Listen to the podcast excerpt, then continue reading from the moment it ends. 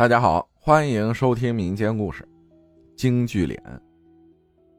在我十岁那年暑假，那个时候我住在外婆家。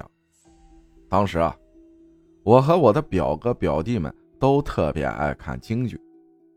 那时候我们看的重点主要是那些唱戏时的打斗片段和戏子们那有趣的花脸，并且每天晚上我们都会拿着。外婆的锅盖和外公的锄头，学唱戏人的样子，在院子里打来打去，每次都少不了外公外婆的一顿骂。不过这接下来的一件事儿，彻底让我对京剧产生了一种不可磨灭的恐惧阴影。还记得当时是深夜一两点的样子，我被一阵尿意憋醒了。当时还小嘛，所以就特别怕黑。不敢上厕所，于是我只能憋着。不知道过了多久，我的内心突然有一种很强烈的想法，朝门口看看。于是我将头转向门口，看到了令我一生都无法忘记的情景。借着月光，我看见门口有一个探进来的人头，那个人头的脸上红黑相间，下巴长着长长的胡子。眼睛直勾勾的看着我，我当时憋的尿全喷了出来。但是当时我根本就顾不了那么多，直接将被子蒙在头上。不知过了多久，我又沉沉的睡着了。到了第二天，大家都懂的，外婆拿着我那湿漉漉的被子，气得脸都红了。接下来我的午饭就只有竹笋炒肉了。不过当时我几乎忘了疼痛，满脑子都是昨晚看见的那个红黑相间的人脸。那个人脸，我越想就越觉得熟悉。终于，我认了出来，他其实就是京剧里的关公啊。于是我便把昨晚的事情告诉了我外公外婆，他们听后先是愣了一会儿。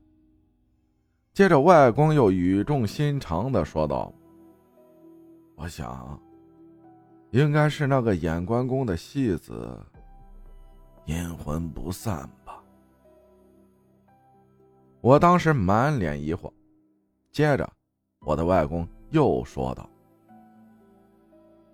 其实啊，在很久之前，咱们村子也是有戏台子。”并且每个星期天都会唱一次戏，而那最后一场戏是三英战吕布。当时唱戏演关公有一个规矩，在演关公之前，必须要手拿三炷香，对着关公像拜上三拜，然后再在脸上画上关公的脸谱。脸谱画上之后，就绝不能与他人说一句话。只有等到戏演完之后，用清水将脸谱冲掉，才可以说话。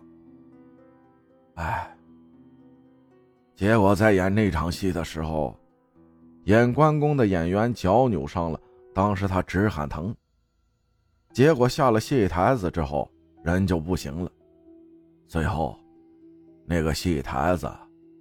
也就荒废了。第二天，我外公请了当时村里最有名的先生来做了一场法事，这才解决了这件事情。做法事的全过程是这样的：只见那个先生拿着一把匕首，先将我的一个手指头划开了一道口子。我当时疼的要命啊！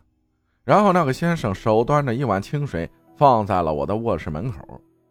将匕首悬空在碗的正上方，匕首的刀尖竖直朝向下。不一会儿，一滴血就顺着匕首的刀尖滴入了清水里。